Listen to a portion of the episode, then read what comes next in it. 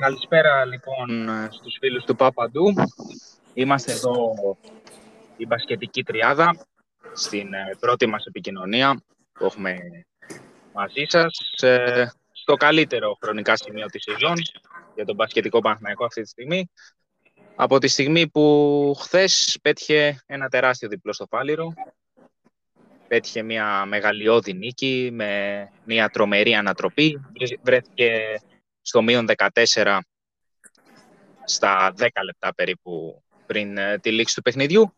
Ωστόσο, παρόλα αυτά, οι παίκτες του Δημήτρη Πρίφτη δεν ε, παρέδωσαν τα όπλα, κατέθεσαν ε, την ψυχή τους στο παρκέ του σταδίου Ειρήνης και Φιλίας και κατάφεραν να πετύχουν ένα διπλό το οποίο έχει πάρα πολύ μεγάλη σημασία και βαθμολογικά για την Basket League στο, στη μάχη για την απόκτηση του πλεονεκτήματος έδρας αλλά και ε, όσον αφορά το απαιτούμενο restart που, που θέλει η ομάδα, το ζητάει απεγνωσμένα για την πορεία της γενικότερα και ειδικά για την Ευρωλίγκα από τη στιγμή που βρίσκεται χαμηλά. Ένα διπλό το οποίο ξεκίνησε, ο απόϊχος ε, του διπλού ξεκίνησε με τους ε, πανηγυρισμούς στα αποδητήρα του Σταδίου Ειρήνης και Φιλίας, συνεχίστηκε με την πομπή, αυτοκινήτο πομπή από τη Βουλή μέχρι το ΆΚΑ και ολοκληρώθηκε εννοείται στο πάρκινγκ του Ολυμπιακού Σταδίου. Εκεί όπου περίπου 2 με 3.000 οπαδοί του Παναθηναϊκού βρέθηκαν ε, μετά τη λήξη του αγώνα για να αποθεώσουν την ομάδα για αυτό το πολύ μεγάλο αποτέλεσμα. Και το κυρίως ανέλπιστο αποτέλεσμα ένα αποτέλεσμα το οποίο μπορεί να όπως προείπαμε, για την αντεπίθεση, την αγωνιστική αντεπίθεση του Παναθηναϊκού.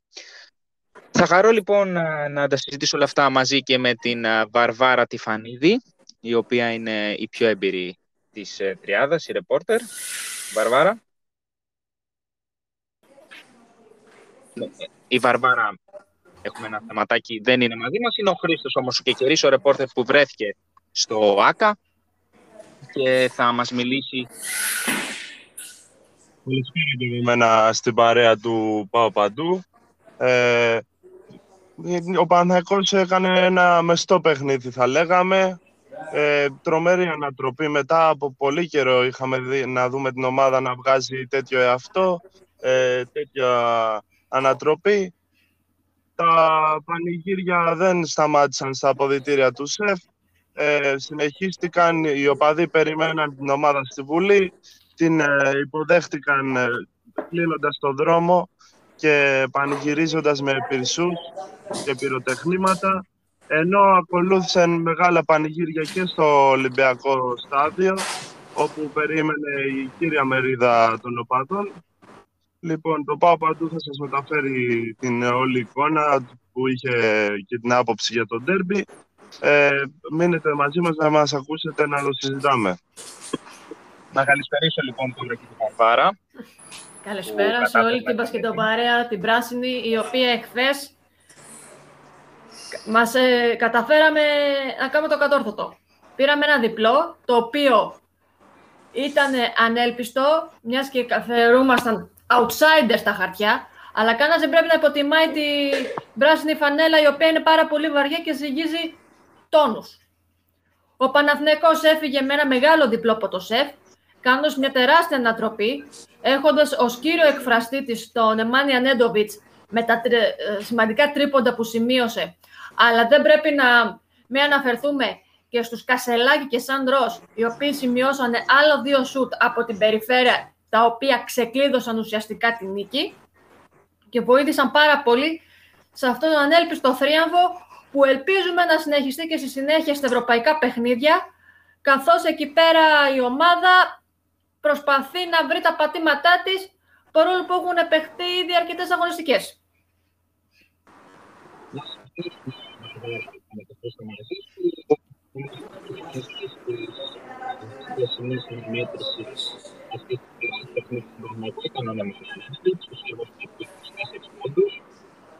Γενικά ο Παναγιώτης στον τέταρτο δεκάλεπτο με τους 33 πόντους ε, παρουσίασε το καλύτερο του πρόσωπο, θεωρώ, ε, σε κλείσιμο παιχνιδιού τη φετινή σεζόν. Ο Νέντοβιτς εννοείται μπροστάρης με τα μεγάλα τρίποντα και ειδικά το τρίποντο από τα 10 μέτρα μπροστά στον Θηριώδη Φολ ήταν το επιστέγασμα αυτής της ε, καταπληκτικής εμφάνισης του Σέρβου. Ο Σέρβος ο οποίος την είχε ανάγκη αυτή την εμφάνιση. Ε, δεν έχει ξεκινήσει με τον καλύτερο δυνατό τρόπο την χρονιά. Αναμενόμενα βέβαια, είχε και το περσινό ε, πρόβλημα με τον κορονοϊό που δυσκόλεψε γενικότερα την, ε, την υγεία του. Έχει προβλήματα τραυματισμών ε, τη φετινή χρονιά και είναι αναμενόμενο λογικό να μην μπορεί να βρει αυτός ο συσημασμένος σκόρερ ε, τον ε, απαιτούμενο ρυθμό έτσι ώστε να μπορεί να βοηθάει τακτικά και με συνέπεια την ομάδα του Δημήτρη Πρίστη. Είναι κάτι το οποίο έχει πληγώσει όλο στον Παναθηναϊκό. Επιθετικά από τη στιγμή που ο Πέρι δεν ε, φαίνεται σε αυτό το σημείο της σεζόν να μπορεί να ανταποκριθεί στο πλαίσιο του βασικού οργανωτή. Ο Πέρι ο οποίος προσπάθησε και αυτός χθες, είχε μια καλή παρουσία, τίμια θα μπορώ να πω, Επιθετικά όχι τόσο, προσπάθησε αμυντικά. Εντάξει. Ε, σίγουρα όμως ο Παναθηναϊκός πρέπει να χρησιμοποιήσει αυτή τη νίκη ως εφαλτήριο για να μπορέσει να ξεπεράσει αυτό το πολύ δύσκολο ξεκίνημα και προφανώς να μην καλύψει κάτω από το χαλάκι τις αδυναμίες που είχε παρουσιάσει μέχρι τώρα. Χρήστο, ε, θέλω να μου πεις και εσύ την άποψή σου λίγο για τον Έντοβιτς, όσο και για την ε, μεγάλη ε, εμφάνιση και του Ιωάννη Παπαπέτρου. Κοιτάξτε, παιδιά, ξέρουμε την αξία του Νέντοβιτς. Δεν περιμέναμε το χθεσινό του παιχνίδι για να το καταλάβουμε τι παίχτης είναι. Εγώ βρέθηκα και στο ΆΚΑ μετά στους πανηγυρισμούς. Ε, είχα και μια συνομιλία με τον Δημήτρη Πρίφτη, ο οποίος ε, μου τόνισε ο coach ότι, ξέρεις, ο λόγος που δεν πάει τόσο καλά η σεζόν ευρωπαϊκά είναι η απουσία του Νέντοβιτς. Ε, δεν έκανε προετοιμασία καλή το καλοκαίρι, σχεδόν καθόλου. Και η ομάδα βασίζει μεγάλο κομμάτι του παιχνιδιού της ε, πάνω στο σέρβο. Και είναι λογικό όταν ε, αυτός ε, αντιμετωπίζει προβλήματα τραυματισμού να κρατάει και ολόκληρο το σύνολο πίσω.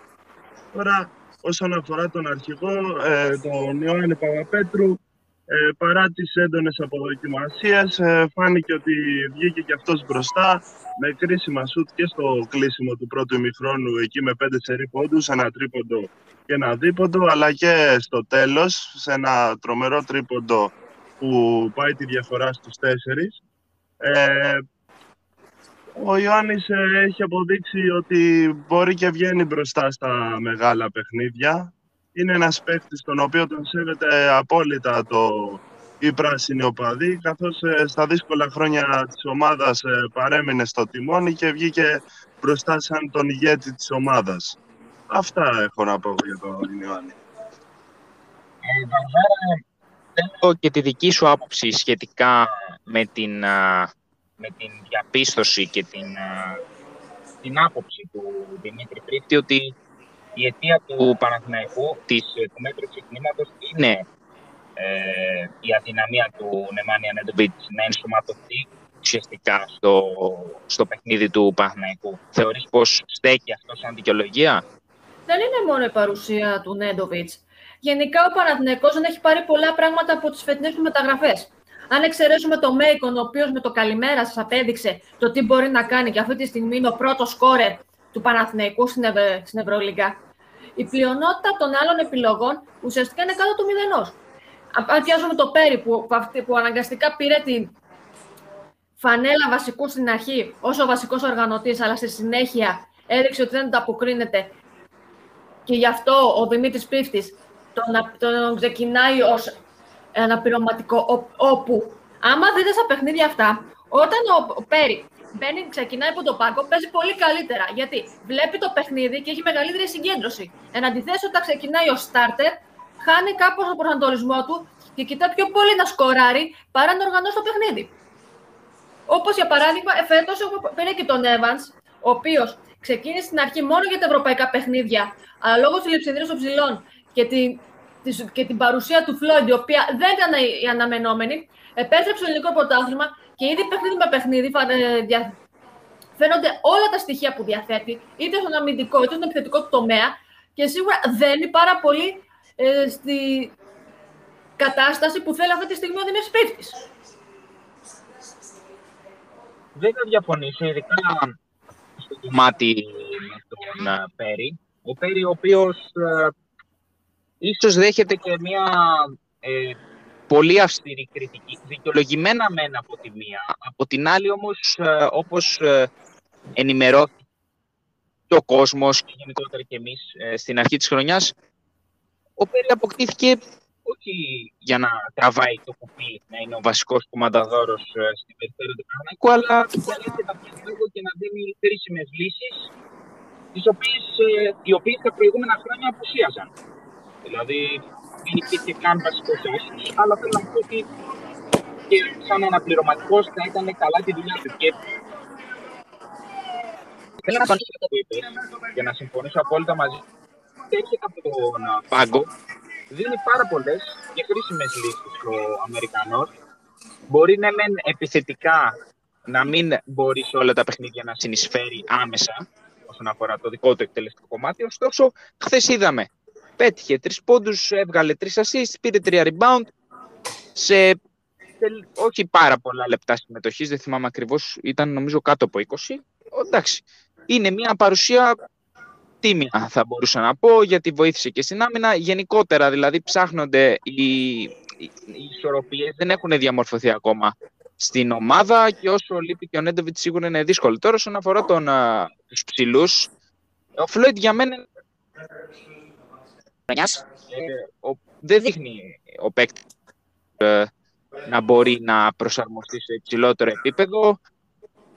Δεν ξέρω τώρα αν ε, στον Παναθηναϊκό σκέφτονται, δεν έχουμε κιόλας κάποια πληροφόρηση, ότι είναι καλό να αποκτηθεί κάποιος άλλος σπίτι, αν υπάρχει πρώτα απ' όλα οικονομική δυνατότητα. Γιατί μην ξεχνάμε το μοντέλο εισόδων-εξόδων είναι πολύ περιοριστικό και ο Δημήτρης Πρίφτη προφανώς δεν θα είχε θέμα ας πούμε, να έχει το Mike James σαν βασικό, ωστόσο σίγουρα τα, τα δεδομένα που υπάρχουν περιορίζουν ε, τις επιλογές τους στην αγορά. Τώρα δεν ξέρω, μακάρι να βρεθεί μια λύση στους ψηλούς του Παναθηναϊκού. Evans, εντάξει και αυτός ε, προσπάθησε χθες. Βέβαια το παιχνίδι από τη στιγμή που η παρουσία του Φόλ ήταν ε, καταλητική και καθοριστική, ο Παναθηναϊκός ταλαιπωρήθηκε πάρα πολύ από, την, από το γιγαντός ε, ο Παπαγιάννης πάλεψε και αυτός πάρα πολύ. Κάποια, κάποια στιγμή θεωρώ πως κουράστηκε και το, το διάβασε αυτό ο Ολυμπιακός. Πέρναγε την μπάλα μέσα, πέτυχε το καλό του σερί. Ωστόσο αυτό δεν ήταν αρκετό για τους ερυθρόλευκους ώστε να πάρουν το ρόσπιλο αγώνα. Ε, θέλω να έχω και την άποψη του Χρήστου πάνω στο θέμα ειδικά των, της ε, της front line του Παναθηναϊκού. Δηλαδή βλέπουμε να υπάρχει και γενικότερα και θέμα στο rebound φέτος στην ομάδα, έτσι. Ε, κοίτα, Γιάννη, ο Παναθηναϊκός σίγουρα έχει θέμα στο κομμάτι των ψηλών. Το είδαμε και χθες που ο Παπαγιάννης, ε, εντάξει, πέρα το ότι δεν μπορούσε να αντιμετωπίσει στα ίσα τον φολ, ε, έφυγε και νωρίς με τέσσερα φάουλ και η ομάδα πίσω έμεινε λίγο ξέμπαρκη όσον αφορά το, αμυντικό rebound, το οποίο πολλές φορές ο Ολυμπιακός εκμεταλλεύτηκε με δεύτερες ευκαιρίες για σκοράρισμα. Εντάξει, είναι ένα γενικότερο θέμα στη χρονιά, δεν είναι μόνο το χθεσινό παιχνίδι. Τα παιδιά όλα είναι φιλότιμα και ο Evans ε, και ο Γιώργος ε, και ο Κάρο όσον αφορά το rebound. Αλλά εντάξει, νομίζω από εκεί και πέρα είναι, ένα, είναι θέμα δυνατοτήτων, όπως και το θέμα του Floyd, ο οποίος δεν έχει καταφέρει καθόλου να προσαρμοστεί στο όλο επίπεδο της ε, EuroLeague, γιατί δεν είχε αγωνιστεί προηγουμένως σε παρόμοιες, ε, σε ομάδα με παρόμοιες απαιτήσεις όπως το, του Παναθηναϊκού. Τώρα δεν ξέρω, δεν, έχ, δεν υπάρχει κάποια πληροφόρηση σχετικά με το τι θα κάνει ο Παναθηναϊκός για να λύσει αυτό το πρόβλημα. Είδαμε και ο Φλόιτ χθες δεν αγωνίστηκε καθόλου. Ο δηλαδή, Φλόιτ είναι ούτως ή άλλως εκτός ε, ελληνικής λίστας. Ναι, ε, προτιμάται ο Καβαντάς λόγω, ελλην, λόγω ελληνικής ε, ταυτότητας. Ε, επομένως, είναι λίγο δύσκολα τα πράγματα όσον αφορά το rebound. Δηλαδή, κάτι πρέπει να γίνει. Βαρβάρα, ε, θέλω να μου πεις εσύ τι βλέπεις ε, αναφορικά με Φέρελ. Βλέπουμε τον Παναθηναϊκό να έχει πρόβλημα στην περιφέρεια, ωστόσο ο Φέρελ αγνοείται μέχρι τώρα. Ποια Ο είναι η Φέρελ- δική του άποψη; Αρχικά να πούμε ότι ο Φέραλ παίζει μόνο στην Ευρωλίγκα. Δεν υπάρχει, Εννοείται. δεν μπορεί να παίξει στην ελληνική λίστα, άρα δεν έχει ρυθμό παιχνιδιών. Και κάποια πράγματα εξηγούνται πάρα πολύ ευ- εύκολα. Ο Φέρελ για πρώτη φορά στην καριέρα του παίζει εκτός Αμερικής. Όλα αυτά τα χρόνια που. Γιατί δεν είναι μικρός ηλικία, είναι, μο- είναι 30 χρονών. Όλα αυτά τα χρόνια του έχει παίξει κολεγιακό μπάσκετ και στο NBA. Δεν έχει φύγει καθόλου από εκεί. Οι- Ένα, οι Αμερικανοί συνήθως χρειάζονται ένα χρόνο προσαρμογής τουλάχιστον 2 με 3 μήνες μέχρι να συνηθίσουν το ευρωπαϊκό στυλ παιχνιδιού και με τους κανονισμούς της FIBA. Αλλά σε, συ- γι' αυτό το έχουμε δει ότι ακόμα χάνεται. Όποτε μπαίνει κάποιες φορές, ειδικά σε κάποια παιχνίδια, ε, θέλει να βοηθήσει μέσω της οργάνωσης. Ήδη το είδαμε στην πρεμιέρα του με τη Μακάμπη, ο οποιο- όπου μοίρασε μια εκπληκτική assist ε, στο Παπαγιάννη, αλλά πρέπει να υπάρξει και συνέχεια. Αυτό πρέπει να βρει ρυθμό μέσω των παιχνιδιών. Όμως ποιο είναι το κακό, ότι ε- όταν παίζεις ένα παιχνίδι την εβδομάδα, άντε δύο, όταν είναι διαβολοβδομάδες, ρυθμός δεν μπορεί να βρεθεί. Τώρα θα δούμε στη συνέχεια αν ο Δημήτρης πρέπει να επιλέξει να τον βάλει στην ελληνική ομάδα, ούτως ώστε να έχει και παιχνίδια στην Ελλάδα, να πάρει ρυθμό στο κομβικό σημείο του πρωταθλήματος που είναι τα play-off και η τελική. Θέλω να μου πεις λίγο και την άποψή σου, εσύ ως ε, πιο έμπειρη, Ψ- ουσιαστικά να σχολιάσεις την απόφαση μέχρι τώρα, τις αποφάσεις του Δημήτρη Πρίφτη αναφορικά με, με αυτό το ζήτημα. Δηλαδή βλέπουμε ότι θεωρώ ότι ο coach επιμένει σε Πέρι και Νέντοβιτς στην ελληνική λι- λίστα από τη στιγμή που ούτε ο ένας ούτε ο άλλος, για διαφορετικούς βέβαια λόγους, δεν βρίσκουν ρυθμό. Ποιος πιστεύεις δηλαδή, ποια θα πιστεύεις ότι θα ήταν η ιδανική συνθήκη χρονικά έτσι όπως βλέπεις να εξελίσσει το πράγμα και ώστε να μπει ο Φέρελ; Θα προλάβει να μπει; Ή θα αποχαιρετήσει πρόωρα; Ουσιαστικά δεν μπορεί να αποχαιρετήσει πρόωρα αυτή τη στιγμή ο Πέρι για τον εξής απλούστατο λόγο. Γιατί δεν υπάρχει άλλος οργανωτής. Ουσιαστικά τον Πέρι τον πήρε ο, ο πρίφτης Γιάσο. Και μοναδικός πίσω του από εκεί είναι μόνο ο Μποχορίδης, ο οποίος και αυτός είναι διάρρη. Και παίζει κατά συνθήκη Άσο σε συγκεκριμένες περιπτώσεις. Από την άλλη, ο Νέντοβιτς απέδειξε χθες ότι και μισό παιχνίδι να βρει το ρυθμό του μπορεί να σκοτώσει οποιαδήποτε αντίπαλη άμυνα. Δείτε με τα μακρινά σουτ ή με, τη, με τις διεισδύσεις του, ακόμα κυρίως και με την οργάνωση, γιατί έπαιρνε και παίκτες πάνω τους στην άμυνα και μπορούσε να μοιράσει παιχνίδι και έπαιρνε ο Παναθηναϊκός ελεύθερα σουτ, όπως παράδειγμα αυτό που Κασελάκη. Που το είδαμε όλοι, που έκανε το 70-73 και από εκεί και μετά κόπηκα τα πόδια του Ολυμπιακού και, το, και γύρισε τούμπα υπέρ ε, των Πρασίνων. Από την, ο Νέντοβιτς είναι το καλός κακός, το βαρύ χαρτί αυτή τη στιγμή του Παναθηναϊκού. Πλην τον ε, Παπαπέτ και Παπαγιάννη. Είναι ο πιο κομβικό παίκτης εκείνη τη στιγμή. Αυτός που θα σου φτιάξει το επιθετικό σου παιχνίδι. Γιατί, εάν κάποια στιγμή δεν καταφέρει και βρει ρυθμό, σε κάποιο τα χάνει, κάνει πολλές λάθος επιλογές, γιατί ψάχνει το σουτ κυρίως και δευτερευόντως την οργάνωση, και κολλάει και το μυαλό του και αυτό συνήθως γίνεται, είναι, γίνεται κακό και στον ίδιο αλλά και στην ομάδα ταυτόχρονα. Δεν θα διαφωνήσω και για να κλείνουμε σιγά σιγά αυτή την ωραία κουβέντα έρχεται Zenit, ε, παιχνίδι για την Ευρωλίγκα εννοείται στο ΆΚΑ απέναντι σε έναν α, πρώην αγαπημένο ε, προπονητή του Παναθηναϊκού, τον Τζάβι Πασκουάλ. Ο Παναθηναϊκός θέλει την νίκη, θέλει να, να μπορέσει να πιστωθεί αυτή την α, πολύ καλή εμφάνιση στο ΣΕΦ, αυτή την ανατροπή με μια νίκη στην Ευρωλίγκα που θα μπορέσει να το αλλάξει ίσως και το ρου των, των γεγονότων και στην κορυφαία ευρωπαϊκή διοργάνωση. Ένα σχόλιο και από το Χρήστο για να μπορέσουμε να ολοκληρώσουμε αυτή τη συζήτηση. Καταρχάς, ε, να πούμε ότι το ΠΑΟ Παντού θα παραβρεθεί την Πέμπτη στο Ολυμπιακό Στάδιο για τη μετάδοση του αγώνα ε, και να πούμε ότι ο Παναθηναϊκός ε, πρέπει να εκμεταλλευτεί τη χθεσινή νίκη, την ψυχολογία που του έδωσε βασικά για τη δύσκολη συνέχεια στην Ευρωλίγκα, να, να προσπαθήσει να βγάλει τον καλό του εαυτό όπως χθες που πάλεψε πραγματικά το μάτς ακόμα και αν, και αν χανόταν το προσπάθησε όσο δεν πήγαινε, να είναι αξιοπρεπή στα υπόλοιπα μάτς και από εκεί και πέρα ό,τι καλύτερο κάνει. Δηλαδή να, να αρχίσει να μαζεύει τις νίκες. Αυτό. Και ένα τελευταίο σχόλιο από την ε, Βαρβάρα. Λοιπόν, ο Τζάβι Πασκουάλ επιστρέφει σε ένα γήπεδο το οποίο και δοξάστηκε, καθώς κατάφερε με τον Παναθηναϊκό να πάρει μεγάλες νίκες, πρωταθλήματα, τίτλους, αλλά κυρίως να επαναφέρει την ομάδα σε μια ευρωπαϊκή έγκλη, γιατί δεν πρέπει να ξεχνάμε ότι λόγω του Πασκουάλ παραλίγο Παναθηναϊκός να περάσει σε Final Four, εάν δεν του τυχαίνανε οι ομάδες οι οποίες μετέπειτα κατέκτησαν την, ε, την κούπα, όπου αυτό είναι καθαρά συγκυριακό στοιχείο και όπως από το παρατηρήσετε ότι ο Παναθηναϊκός έπαιζε πάρα πολύ καλό μπάσκετ επί χρονιές του Καταλάνου τεχνικού. Σίγουρα το παιχνίδι είναι πάρα πολύ δύσκολο ε, και πρέπει να ένας παίξ μεγάλος που είναι κομβικός για την ε, Zenit είναι ο, ο γνωστός μας από το Ρέθυμνο, ο Φράγκαμπ, ο οποίος απόρρο πώς δεν τον είδε καμία ελληνική ομάδα να τον τσιμπήσει και στην Ισπανία που, είναι, που πήγε στη Μούρθια και μετά πήγε στη Zenit, καταφέρνει και βγάζει μάτια.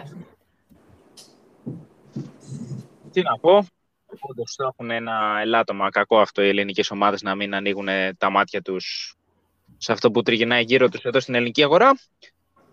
Χάρηκα λοιπόν που τα είπαμε.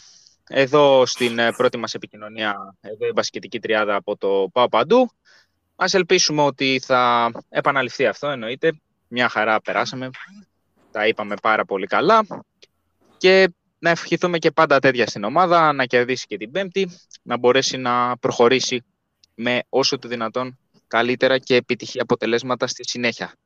Από τον ε, Γιάννη Καρατζά, τον Χρήστο Κικερή και την Βαρβάρα Φανίδη, να έχετε μια όμορφη ημέρα.